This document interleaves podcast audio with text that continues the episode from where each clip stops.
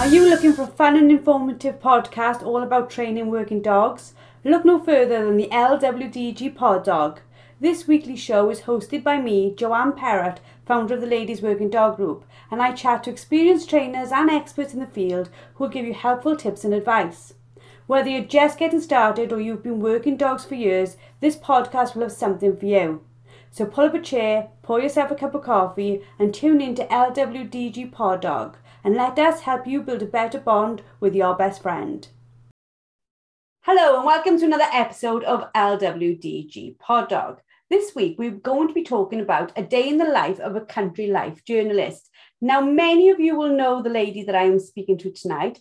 Paula Lester is an icon on Instagram and as features editor for the magazine. How are you today, Paula? I'm really well, thanks, Jay. Thank you so much for having me.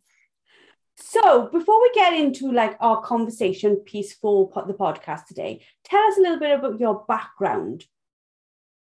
Okay, so um, I am a gamekeeper's daughter, and I am married to a retired gamekeeper. Um, now you can just hear the terrier barking in the background because that's my husband about to come into the house. Um, can always rely on my dogs to um, be chatty. But um, yes, yeah, so I've, I've grown up in the countryside. It's something that I care very deeply about. I feel it's a part of my soul. Um, and so I, I feel very fortunate um, that my career in journalism has led me to a job um, for a magazine that really celebrates the countryside and you know is is an absolute pleasure to to work for every you know producing such a brilliant magazine every week.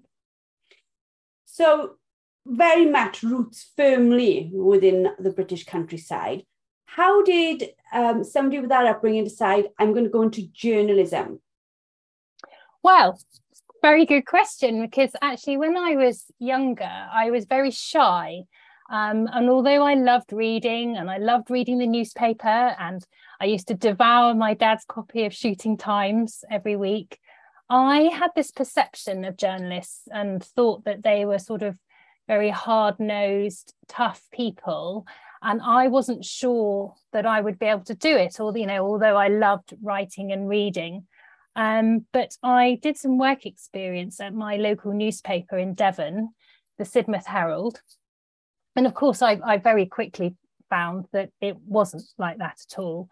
And actually, if you are a warm, empathetic person and you like talking to people and you try very hard to get your facts right and you know write everything down correctly that you could do just as well. So yes at the age of 16 i i you know i did find that i you know could hopefully do it. And i i haven't i haven't looked back since.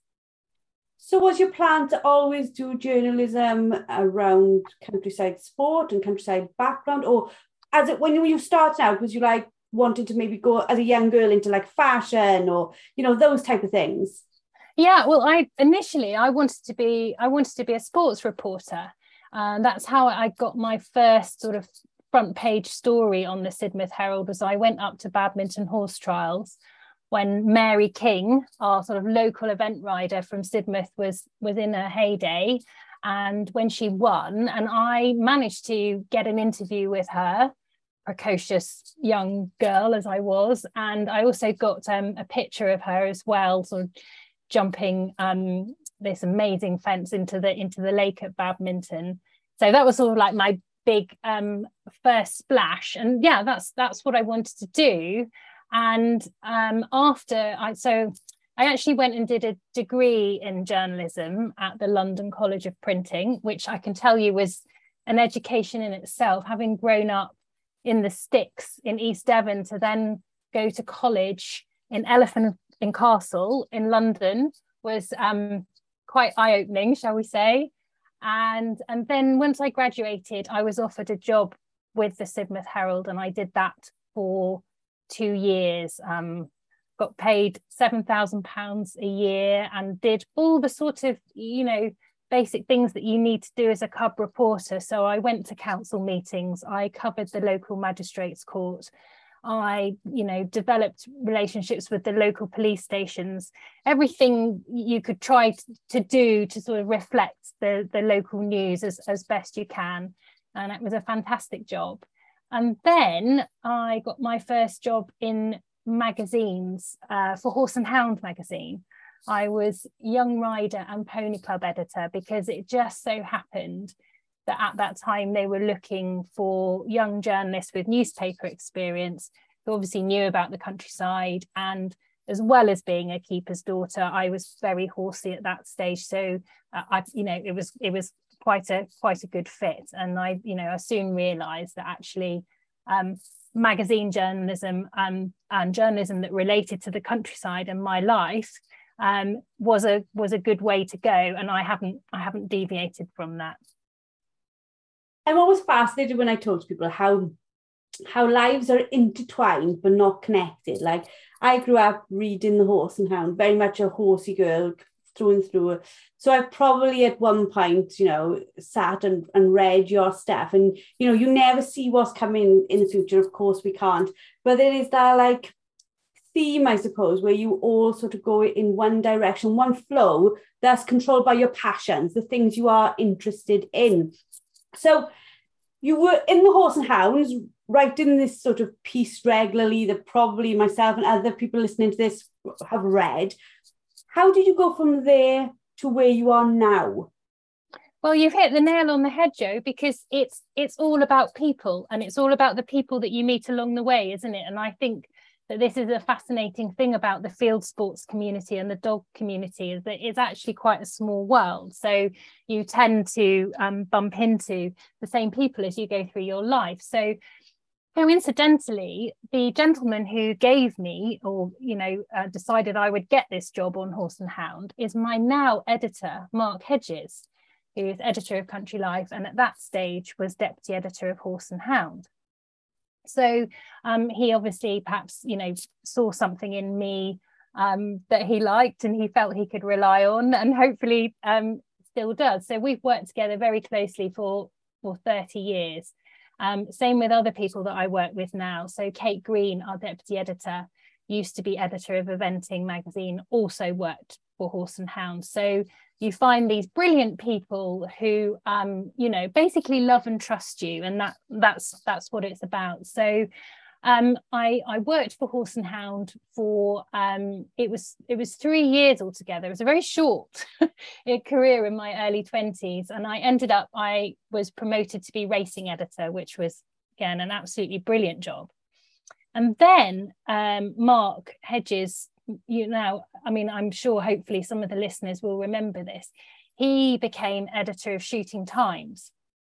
And he was very honest about it at the time. Although he had done a lot of sh- shooting, he didn't really know the ins and outs, perhaps, of the industry or, you know, or of, of shooting really. And, and so when he moved over to Shooting Times, he said, Can you find me a gamekeeper who will be prepared to write a weekly column about his job um, gave me quite a long list of what he wanted from this chap. He wanted him to be a member of BASC, Game Conservancy, the National Gamekeepers Organisation that had just started in those days. He said he's got to be good looking, he's got to be articulate, he's got to be intelligent, he's got to be this whole thing. And um, I had, well, and basically this man um, turned out to be my now husband. Um, so Simon, I had met Simon. He was a gamekeeper in Gloucestershire at the time. Uh, he was interesting because he had been a drummer in a punk band before he was a gamekeeper.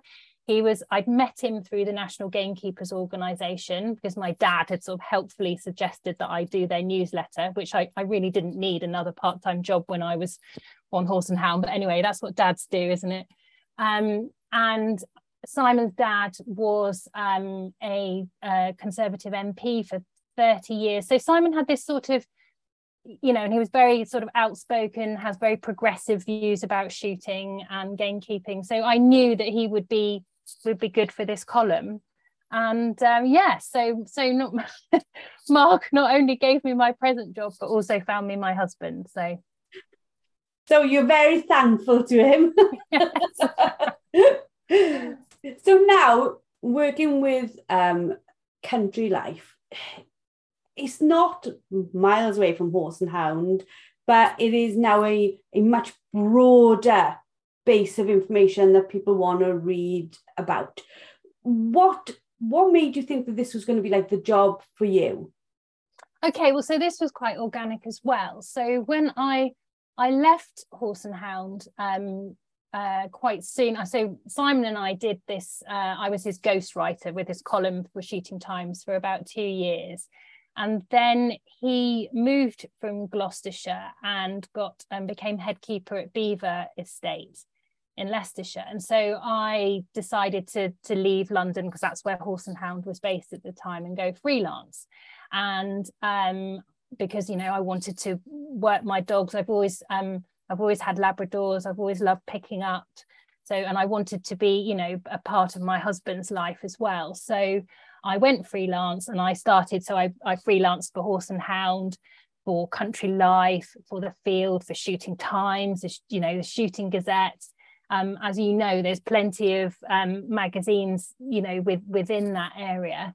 And I had a I had a lovely time. Um, and then we went to Holkham in Norfolk. And again, I continued because because as long as I had an internet connection, I could work for whoever. It didn't really matter. And I quite often get up at sort of four or five o'clock in the morning, write an article, um, and then go out picking up because I didn't want to didn't want to miss the miss the shoot days and um, but then um, latterly my husband got a job as head keeper on the Langholm Moor demonstration project in Dumfriesshire in Scotland. Um, and we moved up there and it was an incredible experience. It was a huge challenge for my husband but for the first time I wasn't as involved uh, in in the estate. And also it was at the start of the recession in 2008 and a lot of my work dropped off. And i found that i was spending increasing amounts of time at home on my own. And if i'm honest i i actually became very lonely and very depressed and wasn't quite i didn't really understand what was happening because i would say i'm quite um positive a sort of um you know i'm glass half full rather than half empty. So it took me a while to work it out. And of course simon was extremely busy you know it's a huge um, tract of land up there. It's um, one of the Duke of Buccleuch's grouse moors, 90,000 acres. The, the, project area is 30,000 acres. He was loving it, had a great team of gamekeepers trying to restore this moor and um, get driven grouse shooting back while maintaining the population of hen harriers. So, um, it, you know, it was quite a test for us as a couple. And I, I was still doing freelance work for Country Life. And then the features editor said to me that she was pregnant, she was going to be going off on maternity leave. Would I be interested in covering her job? Now, see, this is quite difficult because Country Life is based in London, and how was I going to do this? Um, but fortunately, I bumped into another friend at Badminton Horse Trials that year, and she had said to me, Look, Paula, if you need to come and do some work in London, then you can come and stay with me. And actually, I'm forever grateful to my friend Beanie because if she hadn't have said that, then I probably wouldn't have got this job. So it goes back to what we were saying about people on, in your area and, and helping you out.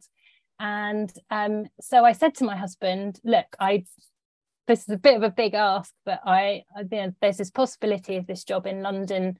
What do you think? I'd really like to do it.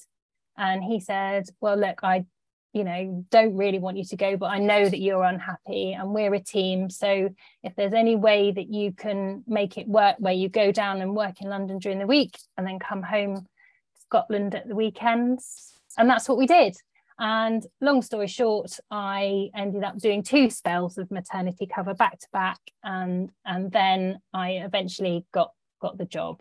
And i just it's my absolute dream job. And i feel so grateful to do it it's really interesting listening to you about like the relationship with um your other half because myself and my husband we're very much in some ways similar we, we've never had to be that far apart but you if you're very much love the work you do he's an outdoor activities manager he absolutely loves it he he thinks nothing more exciting than jumping into water or riding a quad bike. You know, he really loves it. And, and when you're very much both passionate what you do, you have to sometimes allow the other person space to do it, don't you? Like there's been times I've said to him, like, I'm I'm going to Prague or Barcelona and I'm going to be gone for five days and you're gonna have to be everything in the house. And he's like, go. Or he said, I've got to go to Malta or somewhere and I'm going to do this. And I'm like, go. Because that's the really important thing about strong relationships. They allow the other person to grow.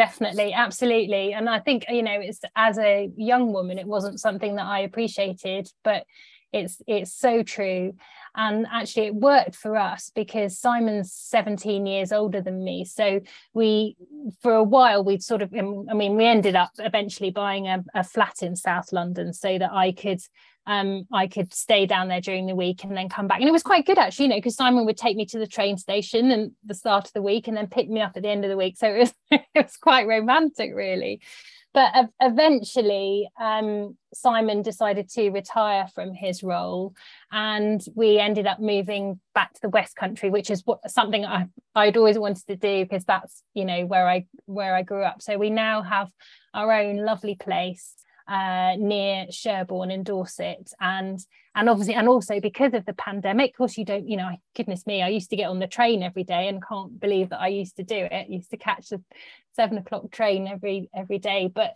I now work from home four days a week and just go into London one day a week. So actually it's it's it's all worked out brilliantly. And I also think it's kind of it's better for my job because again I'm closer to the environment that I write about and the articles that I commission anyway, rather than being in London all the time. So the pandemic, I think, completely changed perspective on how we work, doesn't it? It, yes. it made it very clear to organizations and employers that maybe would never have thought that their employees could do it, that actually it was better for uh, you know, productivity, for people to be in environments that they enjoyed. Absolutely, yeah, and I think um, I mean it is changed our lives. There's there's 20 of us who work for the magazine, and it has allowed us to live in places where we want to live. And uh, I honestly, I think we are we are more more productive as well.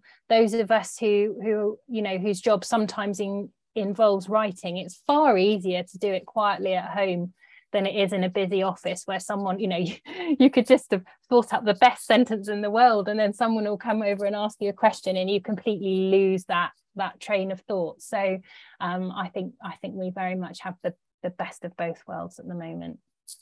So now you you are living somewhere you love with the person you love and you are responsible for the features in what is a very established magazine for Britain how does that feel? What's it like to work for a 125 year old magazine?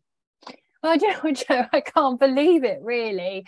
I sometimes have to pinch myself that this shy, uh, little, you know, unassuming uh, gamekeeper's daughter from Devon managed to get this job. But but there you go. I think that it it's just a it's a good fit. It aligns with everything that um, means so much to me. I've I've lived and, worked in the countryside all my life, and obviously through my dad's job and my husband's job, and, and, and all the people I you know I know so well. I know how passionate people are about the countryside, how hard they work to make sure that it it continues to thrive, and also that you know that camaraderie and love of you know between the people who who you know love field sports who love working their dogs I think it's such a special thing, and I feel so privileged to be able to sort of be a, be a small part of that through my job. I mean, on a, on a day-to-day basis, I'm I'm more of a commissioning editor than a writer, so um, my job is sort of quite behind the scenes. Um, a lot of the general features in the magazine, I will have either thought of the idea or commissioned someone else to write the idea. So spend a lot of time basically bossing people about, um, saying, you know, will you write this article? Will you write 1,400 words on this? Will you make sure that it covers these topics? and then it comes in and um, and then we have to check that it's okay and if it's not okay it's a bit like doing your homework wrong i'm afraid it, it very politely goes back to the person and we say look can you have another go at this? It's not it's not quite how we wanted. Although to be fair we don't do that that often because we're very careful in the way that we brief things. Um, and and then once the copy comes in we have the fun part really of working with the rest of the team. So uh, the deputy features editor and I will have a meeting with the pictures department and the art department. So we'll talk to the picture editors about what images we might like to illustrate a piece, whether we're going to commission an illustration. Um, and that, you know, that's great. And then we work on the headlines, get the best headlines we can, um, and then the copy goes to the sub editors and again they will fact check everything and make sure everything everything is um, is correct and then the designers will design the layouts and and then we get to look at those layouts and uh, again spend a lot of time making sure that they look as good as they can be and we present them to the editor. Um, and and then and it's like this sort of big roller coaster that it never stops because because it's a weekly it's the only perfect bound weekly on the newsstands. You know it, it goes to press every friday. And you've got to do it. If you don't do it there's going to be there's going to be a big hole or big space on the pages and i cannot tell you um you know the actual absolute pride of having this thing you know this beautiful production in in your hands that all of you have worked so hard to produce and that really does reflect um, why the countryside and its people is so important. And it is the other gratifying thing is that people more and more people want to read this so in an age when let's be honest a lot of publications their readership numbers are, are going down the pan because we we consume our media so differently these days. I mean, even talking like this, isn't it? I mean, podcast is a you know a, a relatively new thing. So there's many there are many other ways that people can spend their time as opposed to reading a good old fashioned magazine.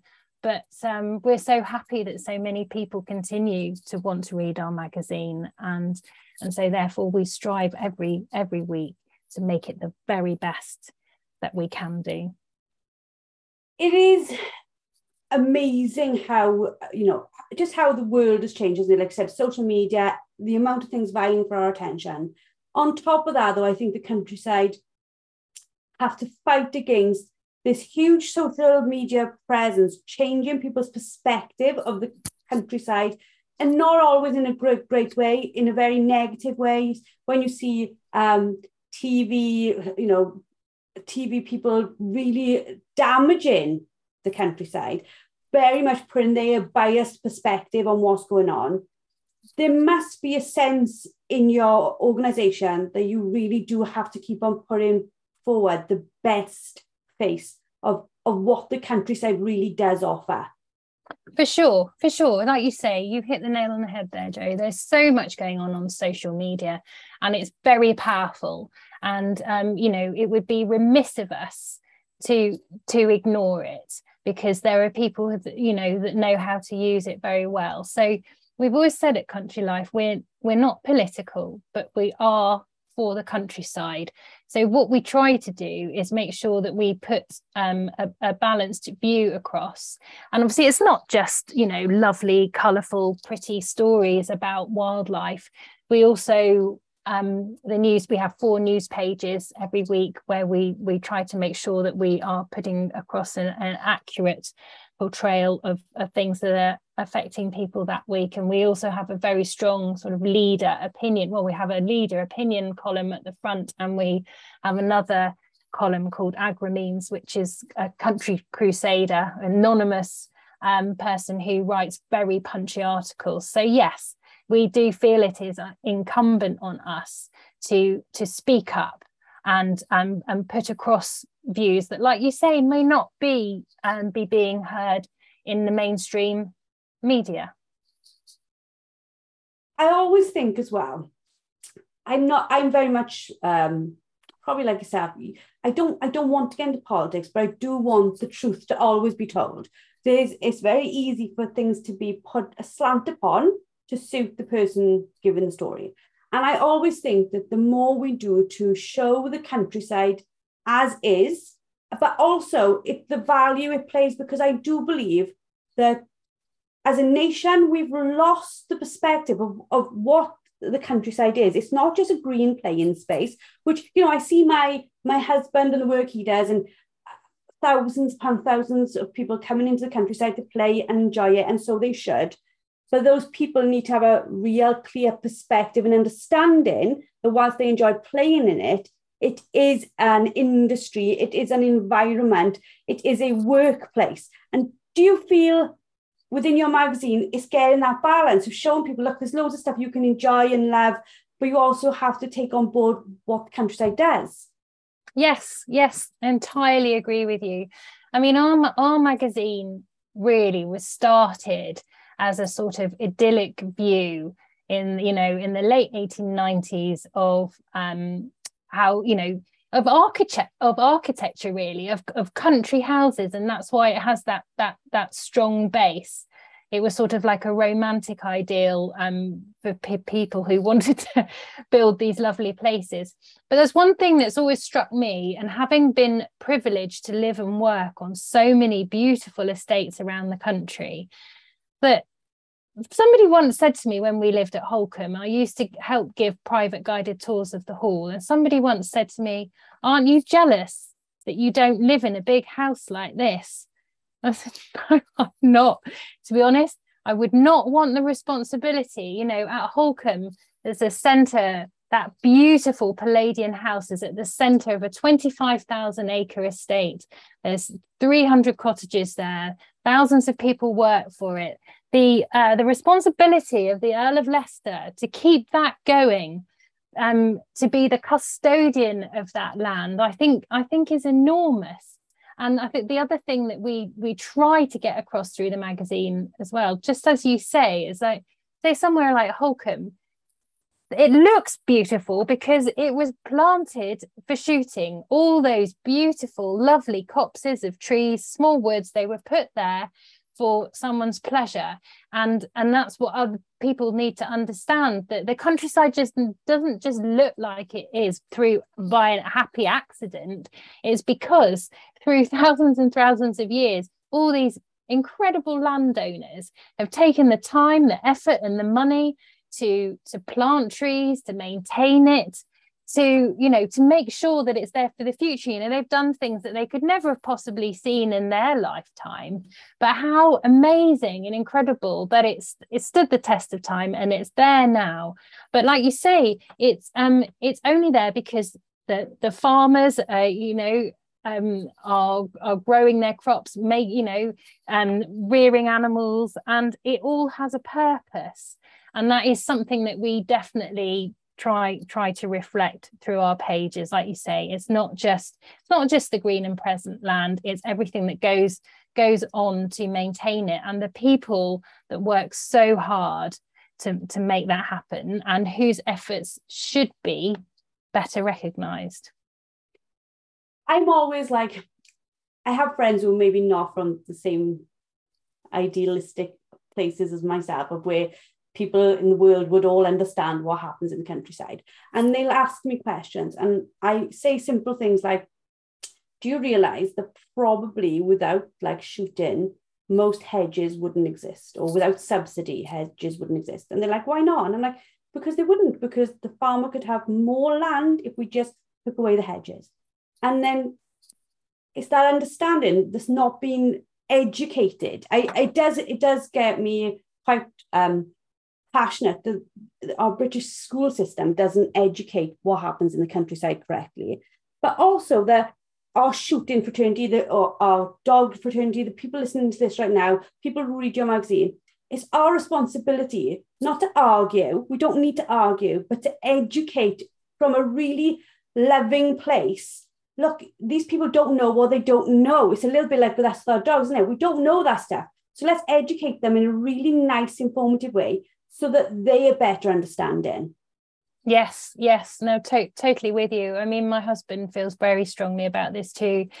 He often says, you know, it's such a shame that in schools you don't really have the nature table anymore. Do you remember when you you had found like a perhaps you'd found a, a bird's nest on the ground or you'd found something and you took it in? I mean, I, you know, it probably would be really frowned upon now and um, you know perhaps having a nature walk as a as a as a part of the lesson because how can those how can those children understand and appreciate things if they if they don't see it or they're not allowed to get dirty? I mean remember you know playing outside with my sister all the time you know making mud pies. I mean i perhaps we were a bit we were a bit simple but i can't i can't really um imagine children you know many children wanting wanting to do that now and uh, I mean, I was very cheered a couple of couple of weeks ago on this little shoot where I go picking up near Cerne Abbas. Um, a friend of mine uh, earlier this year took in a Ukrainian family, um, and the little boy Markian is only seven. Now he used to live on the 27th floor of a block of flats in Kiev. Um, so you can imagine the sort of life that he'd had before. And as soon as he moved in with Alan, he was totally captivated by Alan's three Labradors, and um, and wanted to come out come out picking up. And uh, a couple of weeks ago, he came and came and stood with me and my Labrador Nimrod. And Joe, I cannot describe to you the sheer joy of that boy just watching those dogs work. I mean, dancing a jig every time my Labrador bought a bought back a bird. It's so excited. I mean, we picked up six birds on one drive, and uh, oh, he just couldn't he couldn't contain himself. And he was cheering every time the gun shot a bird, and then sort of saying, "Oh no, come on!" every time they missed. I mean, it was hilarious. Part of me was sort of thinking, you know, because there's all this etiquette that you're supposed to be quiet during the drive, and, there's Markian sort of bouncing up and down and jumping and shouting for joy. But do you know what? Nobody cared because you know this little boy's joy and enthusiasm was so infectious. And it made me and i think everyone else who was out on that day just sort of think goodness me how lucky are we to be part of this to be able to do this to to enjoy this countryside to watch those dogs working. And um yeah it uh, gave me a bit of a wake up call really. So yeah i think um we should all be doing all be doing more to sort of promote the positive um, you know aspects of everything we do because if we don't explain it then people people will not understand. What that little boy was like showing you all is what we all feel inside isn't it? Like there's nothing that i love more than watching my dogs work. I the, it enthralls me you know I was probably late to the to, to, the party because I was never even meant to do this. My first um time I worked a dog, I was given a trial trialing dog by my father and said, get in the beating line. I was like, what? I, I had no clue. I was on a estate. I was like literally watching the dog made me look far better than I should have because literally I had no clue what was going on. And, and she did a wonderful job all day. But I just think from the minute that day, because I was brought into it to help me fight my PTSD. But that day, I forgot I had PTSD because I was so enthralled watching her and exercising and being part of, of everything that I had no time to think worrying thoughts. Mm. And I think a lot of people they miss that as well, don't they? By not being part of the country, you don't have to be part of shooting, but even just being out with your dog, walking, understanding what's going on around you, they miss that ability to let go of worry. Yes, yes. I mean, I, I, I, I, I thoroughly agree and think that my dog and the dogs that I've had over the years have definitely helped my mental health. Um, I mean, you know, my my job is fabulous, but it's also high pressure and it it um it requires a lot of hours and there's deadlines. You know, it's um you and if you're an anxious person then obviously sometimes it is it's going to be overwhelming at times particularly when we do sort of big issues like we did back in the summer. We did a guest edit with our now queen consort. Um, that issue was double the size that we would usually produce in a week and you know was was pretty full on. So to to be able to just take my dog out. Not even necessarily training um, but just to be able to take him out for a walk and switch off for for five minutes and, and concentrate on him.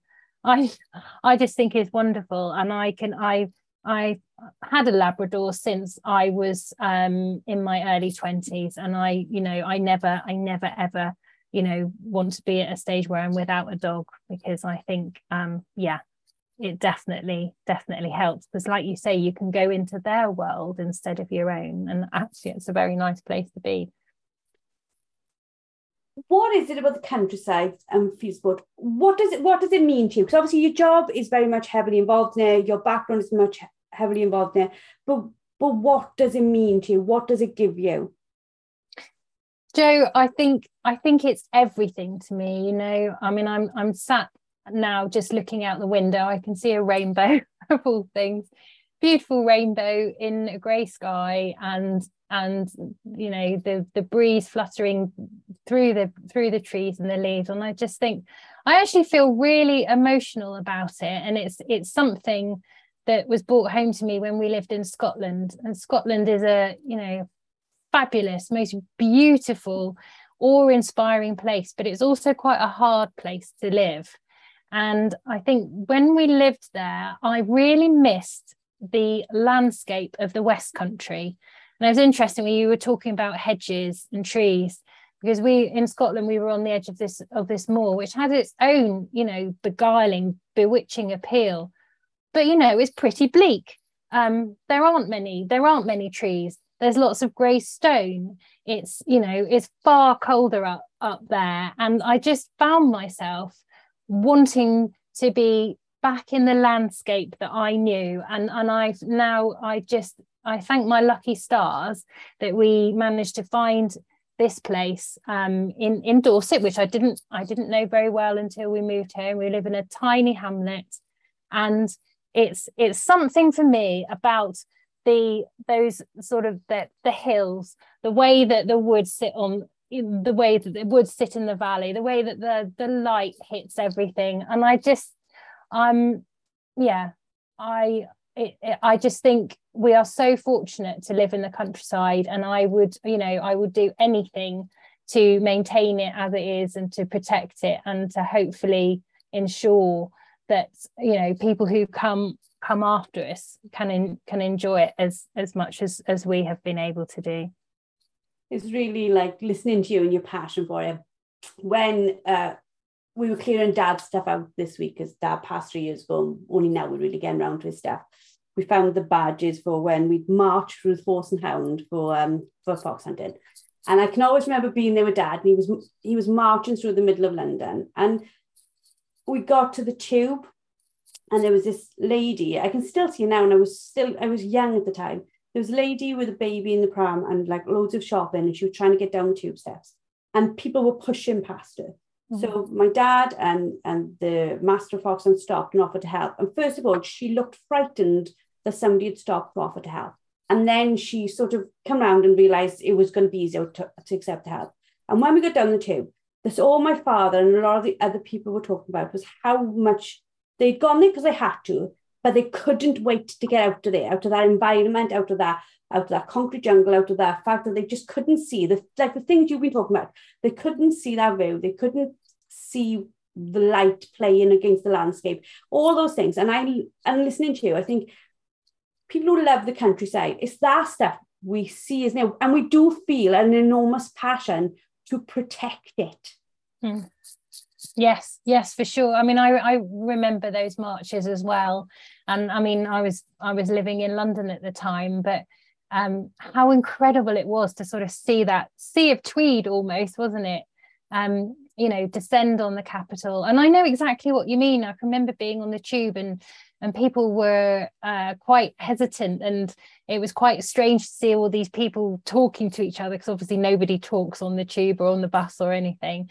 But it didn't take long did it for people to sort of start asking questions and again for this for this understanding to develop of, of why all these people would feel so passionately and feel the need to go into the middle of london to to you know to stand up and be counted and you know i mean it's inter- it's always interesting to me having grown up in a sort of shooting background and gone hunting and there's this you know sometimes there can be this sort of slight line can't there between the the, the two sports and differing views different ways of doing things. But you know that all fell away didn't it? Everyone everyone came together you know to to to to basically to go and fight and to make our voices heard. And um yeah what a what a moment. Um but um yeah i just i just feel that all of us like like you say we must we must continue to try to keep speaking up. We shouldn't hide our light under a bushel. I think there is a tendency for us. We know we're all quiet polite people. Um we don't like to cause a fuss but um but we do need to actually say sometimes instead of perhaps sitting there quietly in the corner um, we do need to say why we do things and why we love it and, and why and why it is important because it, it, it will help. And i can like when we found these badges i can remember reading the small one. It's by the countryside alliance and it says um uh, forced to, uh, something like forced to march ready to fight. And i thought it said everything. Nobody wanted to be there. It just we had to do it. And now 20 odd years on we still fight to protect what the UK should want to protect as a whole. We should all, regardless of where we live, should want to protect what could be so easily lost. Do you think the magazine, the work you do, is it important to you that you know you leave a legacy along that line? You you're consistently showing people what a beautiful place the countryside is. Oh yes, em- em- emphatically, and um, so we we're trying. I suppose in some ways we are giving an idealized uh, view of the countryside. I mean, you'd be interested to know that about thirty percent of our readers live live in London, which shows that for some of them, you know, it's it's a sort of a lifestyle that they aspire to, rather than that they live so therefore you know there is this responsibility to to tell it how it is but i'm i'm confident that we always do that because we we speak to people all the time. We're reflecting people's views um you know those those who do live and work in the countryside. And and therefore so i think it is quite a powerful way of explaining. And it's not you know not just about field sports it's about farming it's about people who breed certain types of dogs not necessarily um you know um for you know for for you know working breeds. It's just trying to get across all these different passions that people have and and what they are all doing in in their individual way to enhance this this place.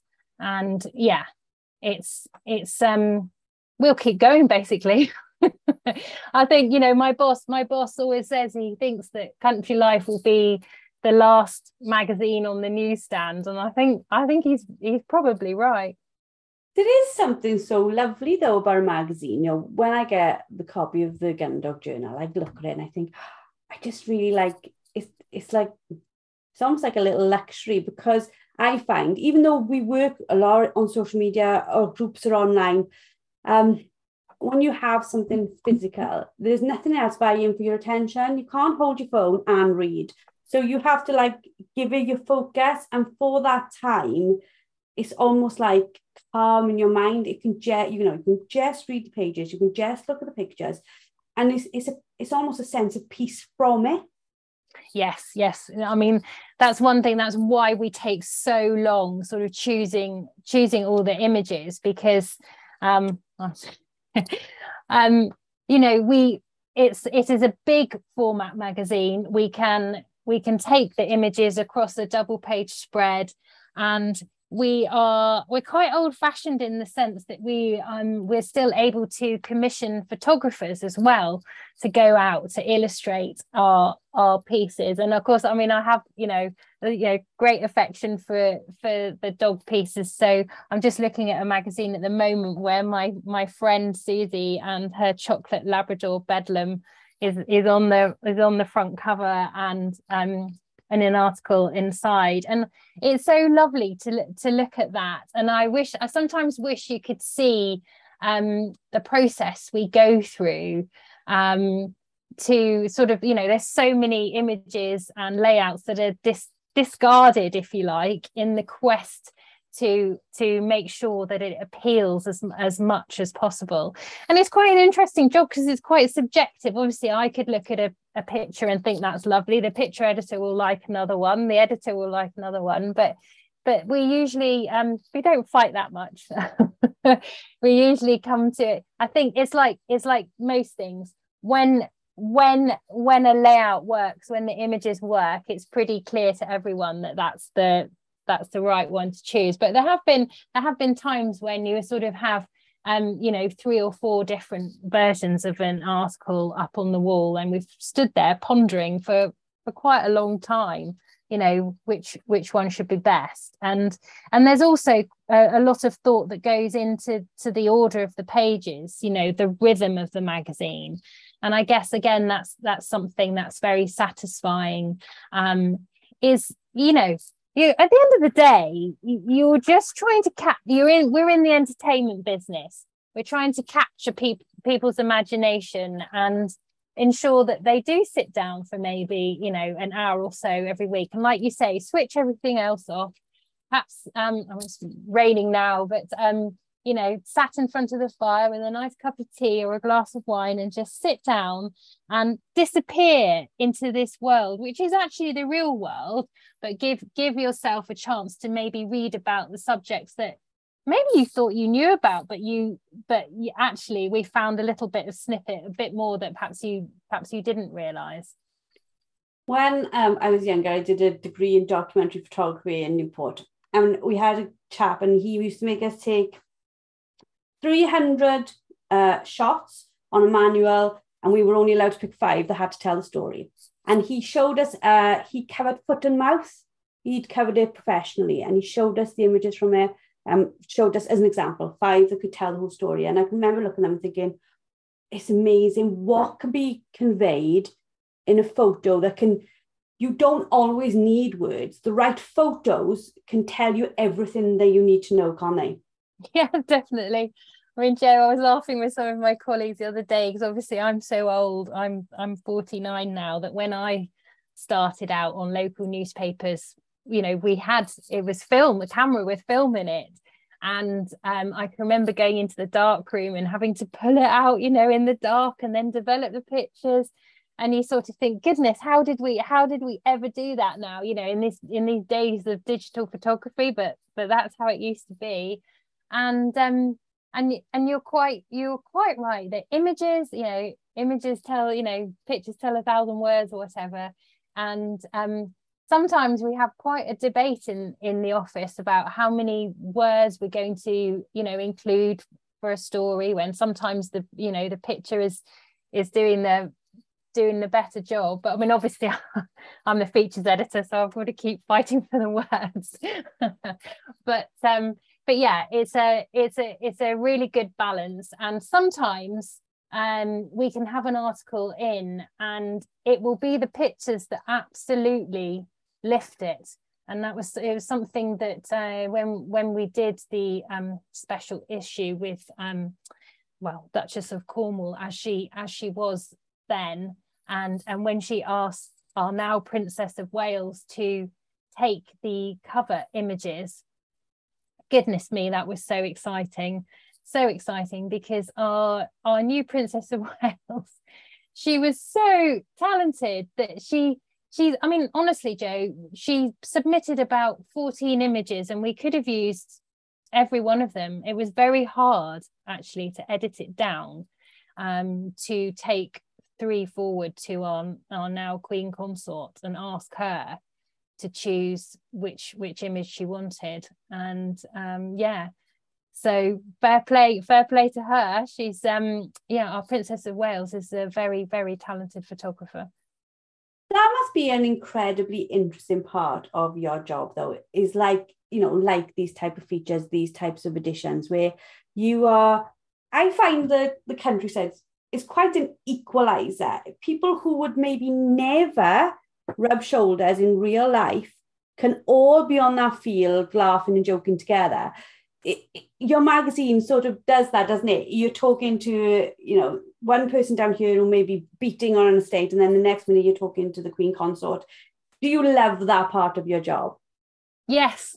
I mean, it's it's interesting because Country Life, I think, is perceived as a magazine for posh people, and I I understand that. I think you know it's it's read by you know our, our aristocracy, our great landowners, but that doesn't mean that it doesn't appeal to everyone, um, including me, the gamekeeper's daughter, who is you know edu- educated at a grammar school, and um, you you're quite right. And so therefore, to even so when we've well, you know, been so fortunate to to meet royalty. We've done we've done two special issues with our now king. Um, we've done a special edition with the Princess Royal, and of course, and then earlier this year with our Queen Consort. And like you say, what it comes down to actually is this shared love of the countryside, which transcends class. And it's um, if you have a common interest and something that means you know a lot to you, then um, you know the, the king is also passionate about trees and hedges just and, and wildflowers in in the manner that that we would be and they love talking about it. And the other thing that we find with country life as well is that even the most private of people who perhaps wouldn't want to talk to the press if you ask them about your their dog you're away you know more people are happy to talk about their dogs than than anything else. And uh, you know what a what a what a treat that is. I mean we've even had we had sting's wife talking about her you know irish wolfhounds and did the most fan- fabulous photo shoot with her. Because yeah because at the end of the day it's it's um, everyone has their own hobbies and things that mean so much to them. But if we're able to share those through the pages of our magazine, then how brilliant! And we will, yeah, we will keep keep trying to um, include as many interesting nuggets and and people's life stories as as we can. Speaking about dogs, I first met you on Instagram. Isn't that such an odd thing to say? I met you on Instagram. you didn't know I was stalking you at the time, but I find Instagram quite stalky, mate, because you you read one thing somebody writes, and then you're like, I'll, I'll go to their profile and I'll follow them. And then I start reading like every image and I feel like 20 minutes later, I've known everything's gone on for a year in their life. So I've watched all your stuff with your dogs and, and definitely with Nimrod. Your passion for Labradors, for your passion for picking up, is that like a huge part of what makes you you? yes, for sure. I mean, I should think my dad and my sister, if they're listening to this, they're cringing because they're big spaniel people. Um, but I always, I remember when I was growing up, um, my dad had one Labrador um, called Pip, and um, it, I mean, sadly, he didn't end, you know, he didn't get on with my dad's dogs, and uh, he ended up going to a friend of his to go picking up. But I think I vowed to myself from that day that as soon as I could do, I was going to have a black Labrador. So I had my first one, Boot, when I was in my early 20s. And that, oh, my dear dog, he went everywhere with me. I mean, he uh, he lived in London with me when I was on Horse and Hound. He used to come into the office, and um, I mean, in those days, it was quite strange having a dog in London. I mean, people used to try to help me across the road because I think with him being a black Labrador, they just assumed that I was blind or something.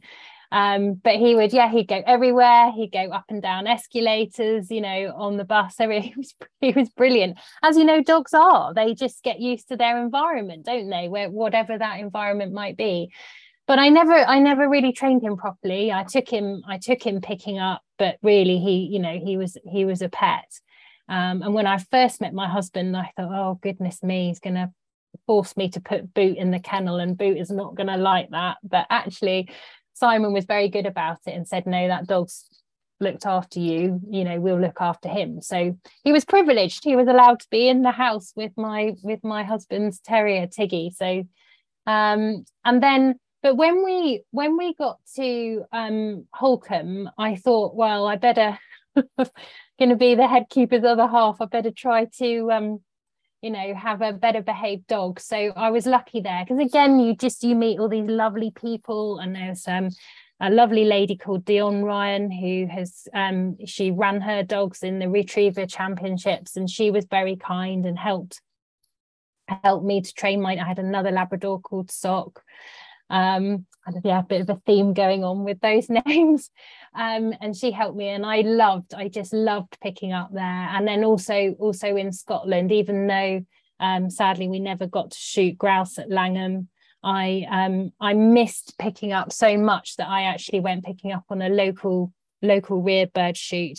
And I yeah took my my Labrador sock and and um and my and my husband's other Labrador Josh. I enjoyed it so much. But yeah when um so my my my dog that I have now Nimrod is four years old. Um I tried again to I think we're always trying to develop aren't we? Always try to improve.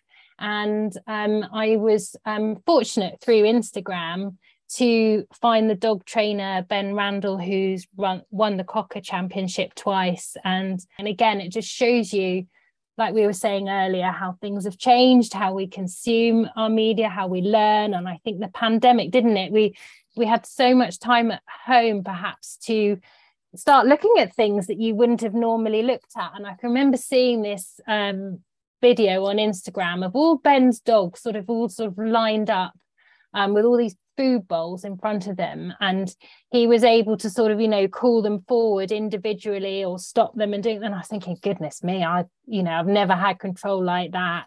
You know I sort of you know been one of those people where uh, I you know but just keep my dog on the lead during the drive. And um, because if I let them off during it well you know that would be a disaster. Um so I thought, well, I'm going to try try to sort of um, follow his regime, and I must say, I I think it's absolutely brilliant, and it's something that's worked for me, particularly um, as someone who um, you know has a very demanding job and has to be sat at her laptop a, a lot of the time. I mean, I mean, I don't, you you see my dog now. He's um he's asleep with his head on the on the step then finally learned to to switch off. But what I found with Ben's methods is because a lot of it is around meal times and getting your dog to sit, to be patient, and wait for his food, which you know with a Labrador is quite a a big ask. It is something that I can do on a daily basis anyway, even if I haven't got an hour to go out and and throw dummies and do whatever. I mean, I do obviously take we're very fortunate we have um, a field behind our house here where where I can take Nimrod. So but I I I do think there's I mean loads of dog trainers have lots of different methods and it's like anything as some you know it's horses for courses isn't it? Something works for some one person doesn't work for another but this particular method works for me. And the other thing about being part of the community and i think you obviously you must find with your group that is so successful is this coming together of like-minded people? So some days it doesn't go well does it? You can you can put in all this homework you can try as hard as you can but maybe a small problem will develop and it's it's so easy to get downhearted and um, demotivated. But what i find is on instagram if you're honest enough to maybe post a story and say well actually without picking up today and this went wrong or his delivery's gone to pot all my lovely friends um, are straight in there with you know a direct message going oh you know don't worry about it. This happened to me the other day and you know keep going. You're doing really well. And it's so nice because i know lots of people you know are very down on social media. They don't like it. They think it's this terrible thing that sort of consumes too much of our time. And obviously it can be really negative. and and some people do use it as a combative space where they feel that they need to be aggressive and win an argument or whatever. But actually on the other side of it and particularly i i think with with gun dogs and other small sort of interest groups this can be a real um power for good I think. And for, for meeting people, like you say, we wouldn't have, perhaps we wouldn't, our paths wouldn't have crossed, we wouldn't, we wouldn't have spoken. Um, and actually it's a really good thing. And I'm glad that Instagram ended up introducing us. to and I think you're absolutely right to the balance like it is hard to get balance it's very easy to get like sometimes I'm on Instagram and I'm looking at one thing and next minute I'm looking out to IKEA hack a wardrobe look like something else and I'm like how did I get here? And and I have to I find it sometimes very difficult to focus on what I'm trying to get out of it. But on saying that it is the other side of that. Like I would literally say my best friends in the world have come through like our community. They found us on Instagram, they found us on Facebook, then they've become part of our community, and then we've talked and we've chatted. And they literally are the people I go to probably every day about not just dog stuff now, just life, because they're like minded and I know they'll understand my frustrations or my fears or whatever. And community, I think, is something that is so important because dog training can be so isolating. So having that like group like for us, it's just all women and we just chat about whatever, you know, we three times a month we get together and we just like, what, how do we fix this? How do we fix this? How do we fix this? And it's having those other people who can just see something that maybe you can't because you're too close to it. Um, it is really exciting to have those people to help you on the journey, isn't it? Oh yeah, I, I, it's, it's. I feel exactly the same. It is so valuable to me. I mean, I went to the game fair this this year and finally met a lot of the people I'd been ch- chatting to online, and do you know what? they were just every bit as fabulous in real life as I knew they were going to be, and in fact, they were just sort of like they were even better. And I just, I just felt so thankful that that they're there. You know they're your biggest cheerleaders. We all try to help each other out.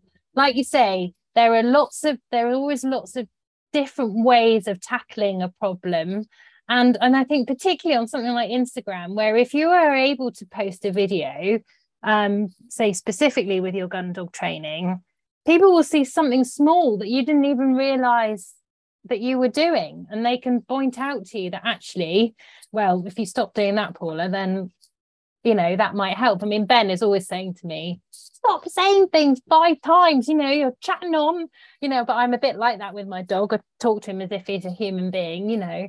Um but also i think as well the, the other good thing is that i've i've never been i've always been quite soft probably too soft if you like. But that's important to me. I i i you know i don't want to bully my dog into doing anything. I want him to do it because he understands and he wants me to do it and it's a positive thing. And i think that's the other thing that's growing at the moment is that there is a there's more there's a shift isn't there? I think probably in dog training in, perhaps in the last 30 40 years or whatever where it's where it's changing and different methods are being adopted. So sort of things that were perhaps done with guide dogs or or other training methods because you know dogs are so clever and, and most of the time it's not that they're being naughty or ignoring you or you know being deliberately belligerent. It's because you're not conveying it properly or your body language is wrong or there's something. And i actually i find that i find that really fascinating. Um that the more the more you learn the more you can teach your dog and the sort of you know the the happier more trusting relationship you know you you can develop and and who wouldn't want to do that? I think the more i the more i listen and the more i learn the more i see the challenges i've had in the past were actually of my doing not not having a negative you know like judgmental view of my own uh, training because we don't know what we don't know, but almost because as I learn, I see how my inexperience was just confusing the dog. And we have this conversation all the time, and you'll probably agree completely with me on this. You never ever put a brand new rider on a, on a brand new horse. It would never ever happen. It would be a recipe from disaster from the start. You take a brand new rider, you put them on a schoolmaster, and you think, let one job, one teach the other the job. In dogs, we just don't have that. So it's pretty much always a brand new person with a brand new dog who is um it's the blind leading the blind. It's almost confusing from the start because neither side knows what's happening. And I take my hat off to people who are new even more than experienced people because experienced people have had the time to develop their knowledge and understanding it's, it's not as, as hard it's still hard to train a dog but it's not as hard a new person with a new dog they need to be applauded for the fact they're even trying yes yeah for sure and and the other thing that i think i've learned over the years is you know the different characters of our dogs aren't they? They're so i mean even you know even i say you know nimrod's my third labrador. I uh, who i've owned from a pup. Um, i was fortunate also to be given another lovely dog um, uh, a few years back who was beautifully trained by someone else thank goodness not me. Um, but they're so quirky even within that breed and there are different there are different things aren't they? Then and they all they all respond differently to things. So it's um yeah it's utterly fascinating. There's so much to learn. We never stop learning. I just i love talking to people about it. I could talk to them all day. In fact i met a fellow journalist um a couple of weeks ago who i've not seen for years and years and years. I once did work experience on the independent newspaper and he was on the racing desk and he anyway anyway he, the, the long story short is that he's got a labrador now as well and we just probably talked for about an hour mostly about our dogs and i just love it. It's such a way of of connecting people and there's so much we can learn from each other and uh and and thank thank goodness. Absolutely agree thank you for this. I always say at the end of these that people listening walking their dog have either had, you know, like a, quite a short walk or they've they've gone for a while. And I definitely think today's they'll be like, oh my God, you made me walk four miles. um, but it's it's all good. It's always definitely worth the extra exercise. They, your dog will thank you for it. If anyone wants to find you on Instagram, how would they do that? So my account is at Paula S. Lester. Fantastic. And obviously, if they want to find you in Country Life, they, they can do that quite easily through the website. Thank you so much for talking to us. It's been absolutely fascinating. Um, it has been an absolute delight. And you're just as wonderful to talk to in life as you are to watch on Instagram. If people want to buy Country Life, where, where would, would they purchase it? Jo, you're so kind to say that. I mean, it's been an absolute pleasure talking to you as well. And I think we probably could have gone all gone on all day. But anyway, um, the best place to find country life is your sort of, you know, traditional news agents such as WH Smith, but also in Waitrose. And um, and also obviously the very best thing is to have a subscription and we do do a very good deal where you can get six six issues for six pounds i think it is and that's that's a that's a good way of sort of dipping dipping into it and um, seeing what a fabulous magazine it is obviously i'm biased but there is a heck of a lot for you to read every week Fantastic. I'll put a link to the subscriptions in the show notes for those of you who want to uh, go along and see that. Thank you very much again, Paula. Thank you to our listeners for staying with us for what has been a wonderful podcast and we look forward to speaking to you all next week. Thank you for listening to LWDG Pod Dog with me, Jo Perrott. Now, we all know training a dog takes time, energy, and patience, but our lives can be really, really busy. Don't worry, the LWDG has got you covered. Join us for our free planning workshop where we'll show you how to use short 10 minute training sessions each day to fast forward your dog's education. Our experts have years of experience in training dogs and will help you get started on the right foot. Register now and start making progress with your furry friend today. Go to our Facebook page, the Ladies Working Dog Group, and click on the pinned post or visit www.thelwdg.com.